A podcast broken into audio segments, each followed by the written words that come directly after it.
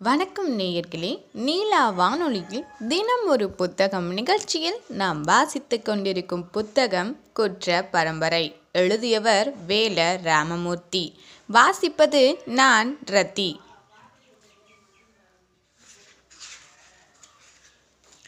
பெரும்படையை எதிர்பார்த்து வந்த வேயண்ணா நடுமந்தையில் ஒற்றை ஆளாய் விக்டர் துரை மட்டும் நிற்பதைக் கண்டார். சாதாரண உடையில் வெற்று மனிதனாய் வந்து நிற்கின்றார். ஊரைச் சுற்றி போலீஸ்களை பதுக்கி வைத்துவிட்டு வந்திருக்கலாம். வேயண்ணா இடுப்பில் வளரியும் கையில் வேல்கொம்பும் இருந்தன.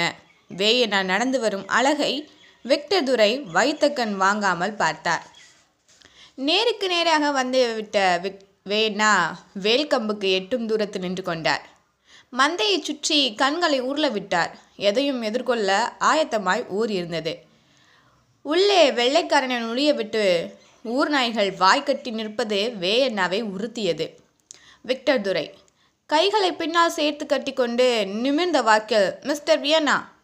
என்று வாயெடுத்தவர் மன்னியுங்கள். உங்கள் பெயரை சொல்லி கூப்பிட எனக்கு வயது போதாது உதட்டோரும் சிரித்தார். வேயண்ணா கையிலிருந்து வேல்கம்பை நட்டு குத்தலாய் தரையில் நட்டார். வீட்டு கதவோரம் மிளகாய் பொடியோடு பதுங்கி இருந்த கூலாணி கிழவி மட்டும் ஒரு கை நிறைய பொடியை அள்ளிக்கொண்டு நடுமந்தைக்கு வந்தது. எட்ட நின்று ஒட்டு கேட்டார். நான் தனியே வந்திருக்கேன். வெறுங்கையோடு வந்திருக்கிறேன். விக்டர் இரண்டு கைகளையும் விரித்து காண்பித்தார். நான் ஊரில் இருக்கக்கூடாது. அவ்வளவுதானே? என் மனைவியோடு புறப்பட்டு விட்டேன். விடைபெறதான் வந்தேன். ஆனால் நான் தோற்று திரும்பவில்லை. விட்டு போகிறேன். நம்ப மாட்டீர்கள். நான் உங்களை மிகவும் மதிக்கின்றேன். ரொம்பவும் நேசிக்கின்றேன். விக்டர் துரையின் நா குளறியது. வேயண்ணாவின் வேல்கம்பு பிடி தளர்ந்தது. கூலாணி கிழவி ரெண்டு எட்டு முன்னே வந்தார். விக்டர் துரை பேசிக்கொண்டே போனார். உங்களை எல்லாம் அடக்கும் அதிகாரியாத்தான் பொறுப்பு ஏற்றேன். என்னால் அதை செய்திருக்கவும் முடியும். ஆனால் கொம்பூதி எல்லைக்குள் ஒரு சொட்டு ரத்தம் சிந்தாமல் உங்களை நெறிப்படுத்த விரும்பினேன். அது வாய்க்கவில்லை. உங்கள் நாயை சுட்டதில் கூட எனக்கு சம்மதமில்லை. ஒரு எட்டு முன்னே வந்தார். என் நிதானத்துக்கும் உங்கள் வேகத்துக்கும் இடையே பெரிய வெளி இருக்கிறது. என்னை எதிரியாய் நினைத்து அவசரப்பட்டு விட்டீர்கள். துரைக்கு குரல்களை வலித்தது. வேயண்ணா நெஞ்சு பதற முன்னே வந்தார் கூலாணி கிழவி கையில் இருந்த மிளகாய் பொடியை கீழே குவித்துவிட்டு சேலையில் துடைத்தார் சுற்றி பதுங்கியிருந்தவர்களுக்கு நடுமந்தையில் என்ன நடக்கிறது என யூகிக்க முடியவில்லை. நான் ஏதோ ஒரு தேசத்துக்காரன். இந்த கொம்போதி மண்ணை மிதித்ததும் என் நெஞ்சு ஏன் கசகிறது என விளங்கவில்லை.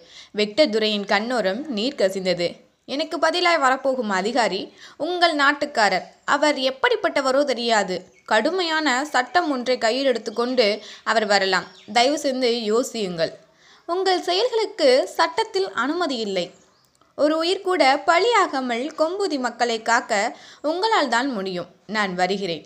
விக்டர் துரை திரும்பி நடந்தார். வேயண்ணா செய்வதறியாது தடுமாறினார். நாலு எட்டு நடந்த விக்டர் துரை கடைசியாக ஒன்று ஊரை விட்டு என்னை விரட்ட கையாண்ட முறைதான் மிகவும் வேதனை அளிக்கிறது.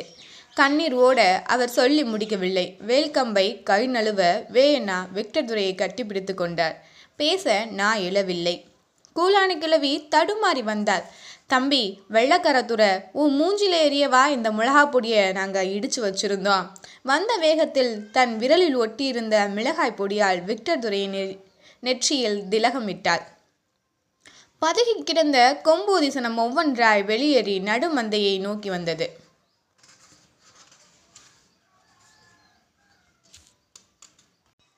ஊமையன் நரிவேலு உச்சி மரத்திலிருந்து சரசரவன கீழே இறங்கினா டே கருப்பு காதலா எப்போ வந்த?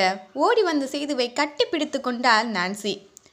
நடுக்கூட்டத்தில் தன் பெற்றோரிடம் அமர்ந்து செல்லம் கொஞ்சி கொண்டிருந்த நான்சி திடுமென வந்து நிற்கும் தன் காதலன் சேதுவை பார்த்ததும் ஆச்சரியமும் சந்தோஷமும் தாங்க முடியவில்லை.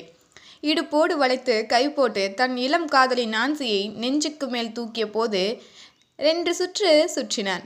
ஏ சேது வரேன்னு ஏன் முன்கூட்டியே சொல்லலை? சொல்லியிருந்தா கன்னத்தில் கைவத்து காத்திருப்பாய். கொஞ்சம் தாமதமாய் வந்திருந்தாலும் முகத்தை திருப்பிக் கொள்வாய். திடுக்கென வந்தால்தான் இப்படி ஓடி வந்து கட்டிப்பிடித்து இறுக்கி இன்னும் இறுக்கி நான்சி செய்து இருக்கினான் சீ சேதுவின் நெஞ்சுக்குள் மேலிருந்தபடி வெட்கப்பட்டாள். நான்சியின் வெள்ளைக்கார பெற்றோர் ரசித்து சிரித்தனர். சேது போலீஸ் பயிற்சி எப்படி போகிறது?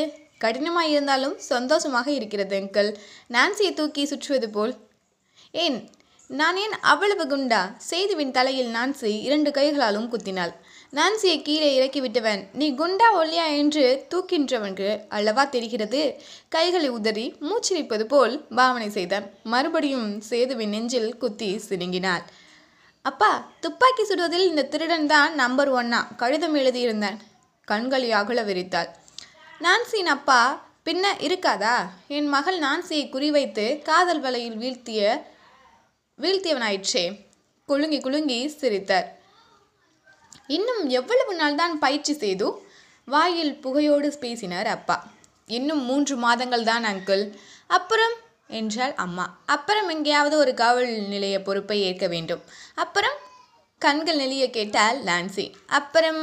அப்புறம்? நான்சி நெருங்கி கொண்டே நகர்ந்தான் செய்து பின்னால் நகர்ந்து கொண்டே பாருங்கள் அப்பா என்றவள். அம்மா கல்யாண அவசரம்லாம் இந்த முரடனுக்கு தான் எனக்கில்லை. சேதுவை பார்த்து கள்ளக்கண் சிமிட்டினார். சரி சேது நீ ரொம்பவும் அவசரப்படுகிறாய். என் மகள் நான்சி அப்படியெல்லாம் ஒன்றுமில்லை. எனவே நீ வேறொரு பெண்ணை பார்த்து கட்டிக்கொள். போ போ சொல்லிவிட்டு அப்பா ஓரை கண்ணால் பார்த்தார்.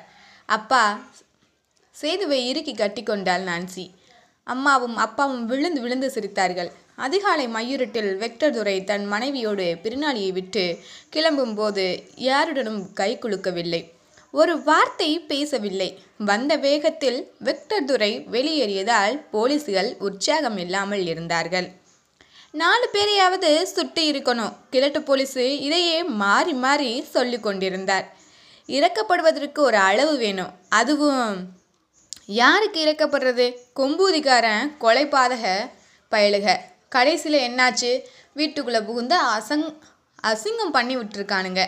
என்ன நடந்துச்சு? என்ன நடந்துச்சு? யார் கண்டது?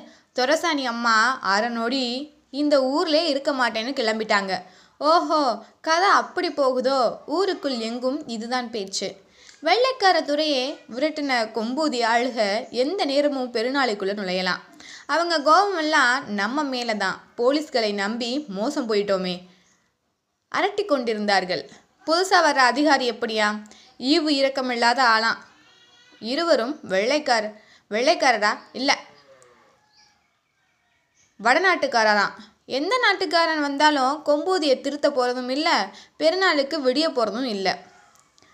பொறுப்பு ஏற்க வரும் புதிய அதிகாரியிற்காக கச்சேரி காத்து கிடந்தது.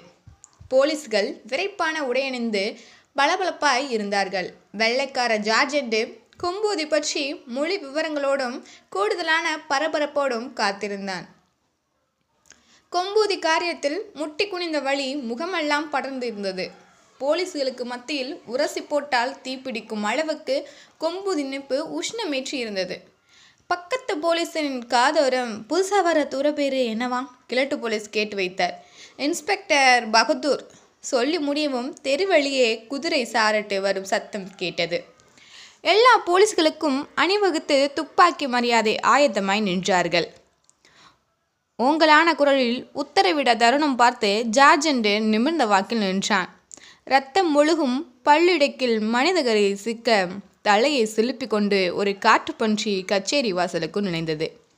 இன்ஸ்பெக்டர் பகதூருக்கு முன்னால் கொம்பூதி பற்றிய எல்லா விவரங்களையும் வெள்ளைக்கார ஜார்ஜென்று விரித்து வைத்தான். துறை அவர்களே கொம்பூதிக்காரன் செய்த கொலை கொள்ளை களவுகள் அளவே இல்லை. போலீஸை மதிப்பதில்லை. சட்டங்களுக்கு கட்டுப்பட மறுக்கிறார்கள். அவர்களின் பெயரை கேட்டாலே இந்த பகுதி மக்கள் பதறுகிறார்கள்.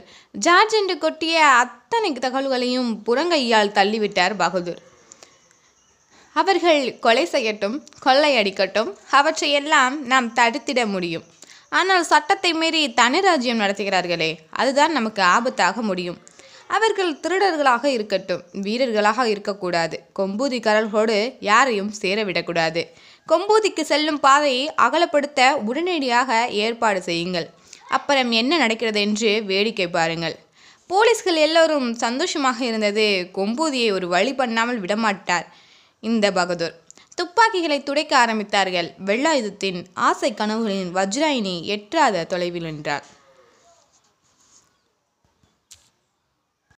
ஓடக்கரையில் தன்னையும் சுட்டுவையும் அந்த கோலத்தில் பார்த்த மான் ஓடிப்போய் வஜாயனம் சொல்லியிருக்கும்.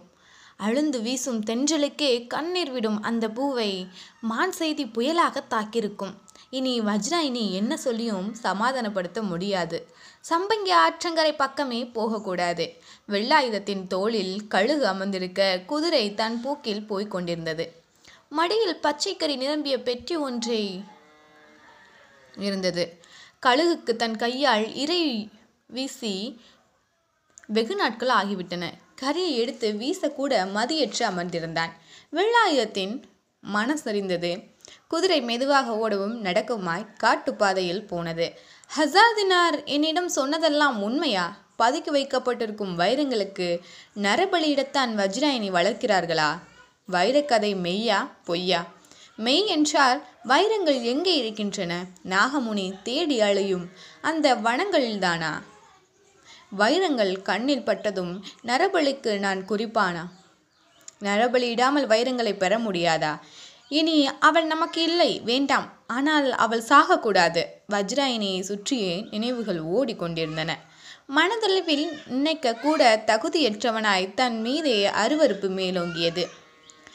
குதிரையின் அடிவா அடிவயிற்றில் தட்டிவிட்டான். பெட்டியிலிருந்து பச்சைக்கறியை எடுத்து மேலே வீசி எறிந்தான். கவ்வி பிடிக்க அகன்ற சிறகு விரித்து கழுகு பருந்து போனது. கவன் கல்லால் குறி பார்த்தான். கரியை கவ்வ போகும் நேரம் குறி பிசகாமல் அடித்தான். கல்பட்டு வெகு உயரத்தில் பறந்தது. மீண்டும் கரித்துண்டு இறங்கி வரும்போது இன்னொரு கல்லால் குறி வைத்து அடித்து மேலே போக வைத்தான். கழுகோடு விளையாடும் கரையாட்டம் வஜ்ராயனின் நினைவுகளை கொஞ்சம் தள்ளி வைத்தது. ஹசார்தனையரையும் நாகமுனியும் தவிர மூன்றாம் மனிதனை பார்த்தறியாமல் வளர்ந்தவள் வஜ்ராயினி. வெள்ளாயுதத்தை பார்த்ததும் பற்றி கொண்டதே. வளர்ப்பு ரகசியத்தை சொல்ல ஹசார்தினார் இன்னும் மறுக்கின்றான். என்னை என்ன செய்ய காத்திருக்கிறார்கள்? கண்ணை மூடியது கனவில் வந்து தொலைப்பான் என்று உறங்காமல் கிடந்தாள் ஆனாலும் சுழற்றியது. ஹசார்தினருக்கு வஜ்ராயினி மேல் கோபம் பிடித்த கோபம். பிடிவாதக்காரியாக இருக்கிறாள். களங்கமற்ற அழகிகள் எல்லாம் பிடிவாதக்காரிகளாகத்தான் இருக்கிறார்கள். அதிலும் இந்த பேரழகிக்கு கேட்கவா வேண்டும்? வஜ்ராயினி கால் மாட்டிலே உட்கார்ந்திருந்தார். பாதத்தை பாதத்தை தொடக்கூட பதறி போயிருந்தான். தொட்டால் சுருளுகிறாள். அவரவருக்கான விதியை யார் அளிக்க முடியும்? நரபலிக்கென்றே பிறந்திருக்கின்றாள். அந்த மரண வலையை அறுத்தறிய எந்த சக்தியாலும் முடியாது என்பதில் நாகமுனியை விட ஹசார்தினார் தெளிவோடு இருந்தான். வெள்ளாயுதத்தை பார்த்ததிலிருந்து வஜ்ராயனின் பருவ பாடுகளை காண ஹசார்தினார் சகிக்கவில்லை. அவைய கிளர்ச்சிக்கு வடிகால் தேடும் இளங்கண்ணியின் பாவத்தில் தான் விழுந்து விட்டதாக குமைந்து கொண்டே இருந்தான். எவ்வளவு சீக்கிரம் நாகமுனி வைரங்களை கண்டறிந்து நரபலிக்கு நாள் குறிக்கிறானோ அந்த நிமிடமே தானும் மடிந்து போடையலாம் நாகமுனிக்கு கொடுத்த வாக்குக்காக இந்த பழியை சுமக்க வேண்டியுள்ளது. வஜ்ராயினி கனவுகளோடு உறங்கி போயிருந்தாள். துரத்தி வரும் வஜ்ராயினி முகத்தில் விழிக்க வைக்கப்பட்டு வெள்ளாயுதம் காடுகளுக்குள் ஓடிக்கொண்டிருந்தான். வானுயர்ந்த மரங்கள் நிறைந்த காடு சருகுகள் நொறுங்க திசைகளற்று ஓடினான். பார்வையை விட்டு தவற விடாமல் வஜ்ராயனை துரத்தி போனாள். ஆடைகளற்று மேனிகளில் சூரிய ஒளி ப எழுப்பிக் கொண்டிருந்தது. அந்த பெருமானத்துக்குள் இருந்த அத்தனையும் மௌனம் காத்தன. கால்களில் சரு சருகு மீத சத்தம் வனம் முழுக்க நிறைந்திருந்தது. வெள்ளாயுதத்தின் கால்கள் தளர்ந்தன. ஓட ஓட வஜ்ராயினியின் கால்களுக்கு பலம் கூடியது. தொடு தூரத்துக்கு நெருங்கிவிட்ட வெற்று உடம்பான சூரிய குளியலாடி பொங்கின. காலோரும் ஹசாதினார் மிதிபடவும் வஜ்ராயினி விழித்து கொண்டார். இன்ஸ்பெக்டர் பகதூர் பேச்சு பெருநாளை முக்கியஸ்தர்களுக்கு பிடித்து போனது. நான் கொம்போதிகாரிகளை திருத்த வரவில்லை அழிக்க வந்திருக்கின்றேன் என்றதும் மிகவும் பிடித்திருந்தது. போலீஸை எதிர்க்கின்றவன் எவனாக இருந்தாலும் உயிரோடு விடமாட்டேன். போலீஸை எதிர்ப்பது அரசாங்கத்தை எதிர்த்த காரியம். பிரிட்டிஷ் அரசாங்கத்தை எதிர்க்கின்றவனை வேட்டையாடுறது தான் என் வேலை. அதுவும் கொம்பூதிக்கார மாதிரி தைரியசாலிகள் மீது நாங்கள் கூடுதல் எச்சரிக்கையாக இருப்போம். நீங்கள் ஒத்துழைக்கணும். சுப்பையாவுக்கும் ஏகாம்பரத்துக்கும் பூரண திருப்தி. என்ன செய்யணும் எசமா சொல்லுங்கள் கொம்புதிக்கு பாதை வெட்ட ஐம்பது பேர் வேணும். ஐம்பது பேர் என்ன எசமா நூறு பேர் வர்றோம். சுப்பையாவுக்கு பகதூரோடு ஒட்டி கொள்ள ஆசை. பகதூரும் சுப்பையாவை இளங்கண்டு தோளில் கை போட்டார். ஏகாம்பரமும் தன் தோளை பகதூருக்கு இசைவாக கொடுத்தார். மாறிப்போன வெக்டர் துரை சரியில்லாசமா என்றதும் பகவத் பகதூர் இன்னொரு கையை ஏகாம்பரத்தின் தோல் மேல் போட்டார். கொம்போதி முள்பாதை ஆம்பரம் ஆம்பரமாய் வெட்டப்பட்டது. சுப்பையாவும் மேகாம்பரவும் பெருநாளி ஆட்களை திரட்டிக்கொண்டு போய்விட்டிருந்தார்கள். பெரும்பச்சேரி ஆட்கள் வரவில்லை. இசக்கொட்டை எவ்வளவு சொல்லியும் பார்த்தான். கொம்பூதியை காட்டி கொடுக்க முடியாதடா ஒரே வரியில் பதில் சொன்னார்கள். இந்த தகவலோடு விசக்குட்டை இன்ஸ்பெக்டர் பகதூரிடம் ஓடினான் பகதூருக்கு உரைத்ததையே ஏகாம்பரமும் சுப்பையாவும் எடுத்து கொடுத்தார்கள். எசமா கொம்பூதிக்கும் பெரும்பச்சேரிக்கும் இடையில நீங்கள் கோடு கிழிக்கலனா உங்கள் நினைப்பு ஈடேறாது. இன்ஸ்பெக்டர் பகதூர் ஜார்ஜென்ட்டை அழைத்தார்.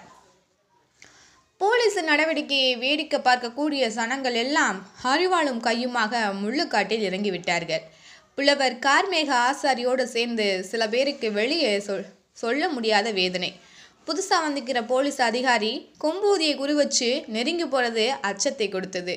பச்சைமுத்து யாருக்கும் தெரியாமல் வேறொரு தடம் பிடித்து கொம்பூதி நோக்கி ஓடி வந்து கொண்டிருந்தான். குதிரையில் அமர்ந்தபடி வில்லாயுதம் கழுகுகளுடன் காடுக்குள் விளையாடித்திருந்தான். அடுக்கடுக்கான மலைகளை தாண்டி வெகு தூரம் கடந்து விட்டான் உச்சிக்கு மேலே கழுகு அவனுக்கு இணையாக பறந்து வந்தது. கவன்கள் அடிபட்ட பச்சைக்கறி கழுகின் வாயில் சிக்காமல் ஒரு பெரும் பள்ளத்தாக்கில் இறங்கி போய் கொண்டிருந்தது. கழுகு விடாமல் பறந்து போனது. கண் கொண்டு பார்க்க முடியாத பள்ளத்தாக்கு.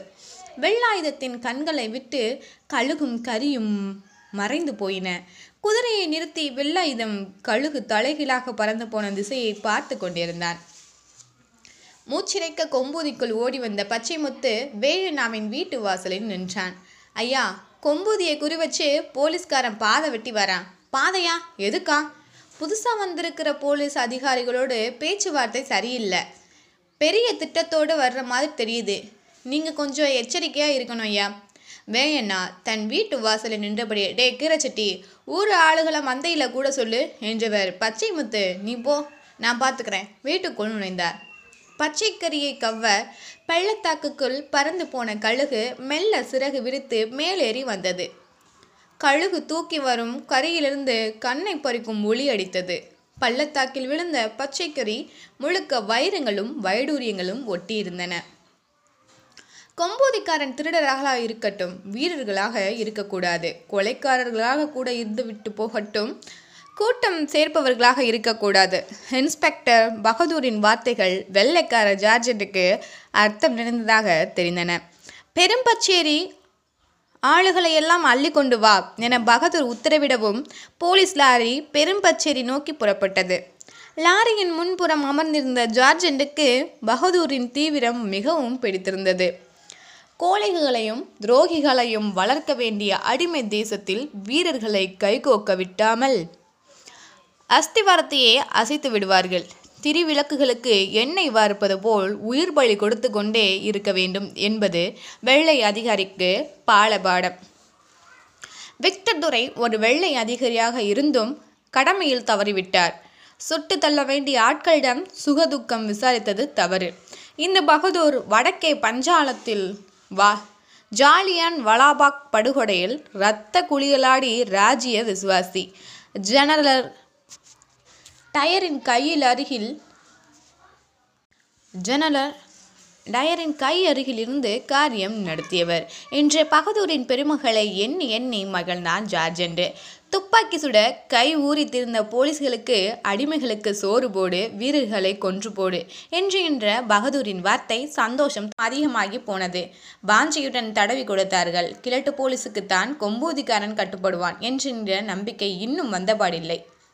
கழுகு தூக்கி வரும் கரி முழுக்க வைரங்களும் வைடூரியங்களும் ஒட்டியிருந்தன. பள்ளத்தாக்கு உள்ளிருந்து கழுகு பறந்து வந்தது. நுனி அழகால் கரையை கவ்விக்கொண்டு அகன்ற சிறகு விரித்து மேலெறிது. உச்சி சூரியனின் ஒளியில் வைரங்கள் சுடர்விட்டன. பள்ளத்தாக்கு நிறைய புது வெளிச்சம் பரவியது. கரும்பச்சை மரங்கள் பின்னி கோத்திருக்கும் அடர் வனங்களுக்குள் வைரங்கள் தகதகப்பு ஊடுருவியது. பள்ளத்தாக்கின் அடியாளத்தில் இருந்து ஒளிவில் ஒன்று உயர கிளம்பி போலிருந்தது. வனப்பாதையில் குதிரையோடு நின்றிருக்கும் வெள்ளாயுதத்துக்கும் கண்கள் கூசின. மேலேறி வரும் வெளிச்ச பந்தம் கண்ணுக்கு புலப்பட விடாமல் கழுகை மறத்திருந்தன இன்னதென அறியாமல் வெள்ளாயுதம் திகைத்து போயிருந்தான். உயர உயர ஏறி வரும் ஒ- ஒளிக்கற்றை வில்லாயுதத்தை நோக்கி வந்தது. நெருங்க நெருங்க சிறகு விரித்து வரும் கழுகு புலப்பட்டது. குதிரையின் கண்கள் சுடரடித்தது. கல்லெறி தூரத்துக்கு கழுகு வந்துவிட்டது. கரையில் ஒட்டிருந்து ஒளிரும் அத்தனை வைரங்களிலும் வஜ்ராயினி சிரித்து கொண்டிருந்தார்.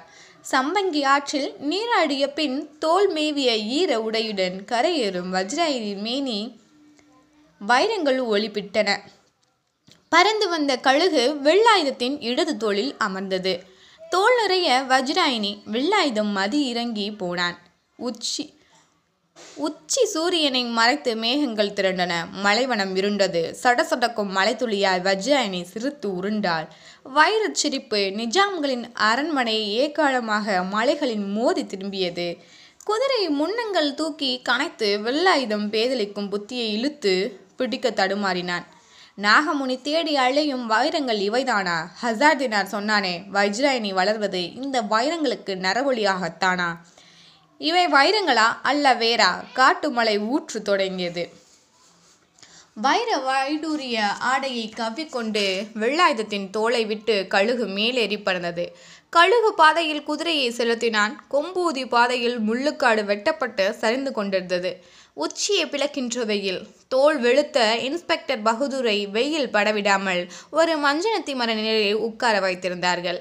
பெரும்பச்சேரி போன போலீஸ் லாரியை இன்னும் காணோம். எல்லா போலீஸ்களும் லாரியில் ஏறி போய்விட இங்கே உடுப்புடன் இருந்த ஒரே ஒரு ஆள் பகதூர் தான். உழவு காட்டில் கல் அடுப்பில் கூட்டி பெரிய பெரிய மண் முடாக்களில் கஞ்சி கொதித்து கொண்டிருந்தது. கொம்பூதி பிடிபட போகிற சந்தோஷத்தில் சுப்பையாவுக்கும் ஏகாம்பரத்துக்கும் இருப்பு கொள்ளவில்லை. முள்ளுப்பாதைக்கும் கஞ்சி கொதிக்கின்ற இடத்துக்கும் மாறி மாறி ஓடி யோசனை சொல்லி கொண்டே இருந்தார்கள். அடிக்கடி பகதூருக்கு முன்னே வந்து குனிந்து கும்பிடு போட்டு ரெண்டு வார்த்தைகள் பேசி கொண்டார்கள். பகதூருக்கு பெருநாளி ஆட்கள் தரும் ஒத்துழைப்பு நிறைவாயிருந்தது சுப்பையாவும் ஏகாம்பரத்தையும் கையில் வைத்துக்கொண்டே கொம்பூதி கதையை முடித்து விடலாம் ஏகாம்பரத்தை இடித்து தள்ளிவிட்டு முன்னே வந்த சுப்பையா முள்ளு விற்ற ஆளுகளுக்கு கஞ்சி கொதிக்குது எசமா சாப்பிட என்ன வேணும்னு சொன்னீங்களா? ஏற்பாடு பண்ணுறோம் எசமா குனிந்து பேசினார். உங்கள் கஞ்சியை நானும் குடிக்கின்றேன் என்றது சுப்பையாவுக்கு பொறுக்கவில்லை. எல்லாம் எங்கள் பாக்கியம் எசமா தாறு போருன்னு கொதிக்கிற கம்பங்கஞ்சி வாசனை முள்ளு வெட்டுகிற ஆளுகளுக்கு தெம்பு கொடுத்தது. கொம்புதி மேல் உள்ள கோபத்தை எல்லாம் கருவேல முள்மரத்தில் காட்டினார்கள். ஒவ்வொருத்தனுக்கும் ரெண்டு ஆள் வெட்டு வெற்றான். புதர் மண்டிய முள்ளுக்காடு வெட்டுப்பட்ட தூரடியில் குடியிருந்த பாம்பு பள்ளிகள் வெளியேறி ஓடின. போலீஸ் லாரி பெரும்பச்சேரி களத்தில் கோயிலின் முன் வந்து நின்றது. கதவை திறந்ததும் தடதடவென போலீஸ்கள் குதித்தார்கள். பெரும்பச்சேரி சனம் திகைத்தது. கரும்பிசாசு மாதிரி வந்து நிற்கும் போலீஸ் லாரியை முன்னே பின்னே கண்டதில்லை. போலீஸ்காரன் எதுக்கு இங்கே வர்றான்? எல்லோரும் முழித்தார்கள். என்ன ஏதுன்னு கேட்க கூட இல்லை. ஆளுகளை பிடித்து தூக்கி தூக்கி லாரிக்குள் எறிந்தார்கள். திமிரியவர்களை பிடரியில் அறைந்தார்கள். ஆணு பொண்ணு அத்தனைக்கும் ஆடி. பெரும்பச்சேரி சனத்துக்கு ஒன்றும் விளங்கலை. ஒளிந்தவர்களை வீடுக்குள் புகுந்து தெருவழியை இழுத்து வந்தார்கள். திருவேட்டையோடு கூடி ஐந்தாறு இளவட்டங்கள் பிடிபடலை. விறகு காட்டுக்குள் இடையே செருகி படுத்திருந்த திருவேட்டைக்கு பொண்ணு பிள்ளைகளை அடிச்சு இழுத்துக்கிட்டு போகிறத பார்க்க சகிக்கலை. நம்ம சனத்தை ஏன் வெள்ளைக்காரன் பிடிக்கிறான் வீடுகளுக்குள் உள்ளே ஆயுதம் கிடையாது. இதுவரை ஆயுதம் வச்சிருக்க வேண்டிய அவசியமும் வரல. நம்ம வீடுகளில் நாலு ஆயுதம் இருந்தால் எதிர்த்து பார்க்கலாம். ஏமாளித்தனமாக இருந்துட்டோமே. கண்ணில் அகப்பட்ட ஆளுகளை அள்ளி போட்டு லாரி கதவை மூடினார்கள். புதுசாக கல்யாணமான கந்தம் பொஞ்சாதி பிடிபட்டு போனார். கோழி பஞ்சாரத்துக்குள் ஒளிந்த கந்தனுக்கு உயிர் ஆட்டம் கொடுத்தது. திண்ணையில் படுத்திருந்த கிழடுகள் தடுமாறி எழுந்து வாய் பேச முடியாமல் நின்றார்கள். லாரியை பார்த்து கைகளை ஓங்கினார்கள். கடைசியாக லாரிகள் முன்புறம் வெள்ளைக்கார ஜார்ஜென்டை ஏறிக்கொள்ள புழுதி கிளம்ப லாரி புறப்பட்டது. பெஞ்சாதியை பிடி கொடுத்த கந்தன் பொறுக்க மாட்டாமல் கோழி பஞ்சாரத்தை தூக்கி எறிந்துவிட்டு டே நாலு கால் பாய்ச்சல்ல ஓடி வந்தான். ஒளிந்து கிடந்த திருவேட்டையும் மற்றவரும் தலை தூக்கி எழுந்தார்கள். லாரி காலத்தி கோயிலை கடக்கும் முன் குறுக்கே வந்த கந்தன் ரெண்டு கைகளையும் அழ அகல விரித்து டே வெள்ளக்கார பயலுகளா நிறுத்துங்கடா வண்டியை. நிறுத்து மறுத்தான். லாரி நகர்ந்து கொண்டே இருந்தது. போக விட மாட்டேன் அசையாமல் நின்றான் கந்தன். லாரி கண்ணாடிக்குள் அமர்ந்திருந்த ஜார்ஜன் கந்தனை கண்களை இடுக்கி பார்த்தான். என் பொண்டாட்டியை இறக்கிவிடு எல்லோரையும் இறக்கிவிடு. கந்தன் குனிந்து ஒரு பெரிய கல்லை தூக்கினான். ஜார்ஜன் சைகை காட்டியதும் லாரி வேகமெடுத்தது கந்தனை ஓங்கி கந்தன் ஓங்கி எழுந்த கல் கண்ணாடியை நொறுக்கியது. பதறிய திருவேட்டை டே கந்தா வேண்டாம் விலகி வந்துடு கத்திக்கொண்டே ஓடி வந்தான். கண்ணாடியை நொறுங்கி லாரி கந்தனை முட்டி தள்ளி குடல் தறிக்க நசுங்கி கொண்டு விட்டு போனது. நசுக்கி கொன்று விட்டு போனது. இத்துடன் நான் கிளம்ப வேண்டிய நேரம் வந்துடுச்சு. நாளை உங்களை இதே நேரத்தில் வந்து சந்திப்பதில் உங்களிடமிருந்து விடைபெறுவது நான் ரத்தி.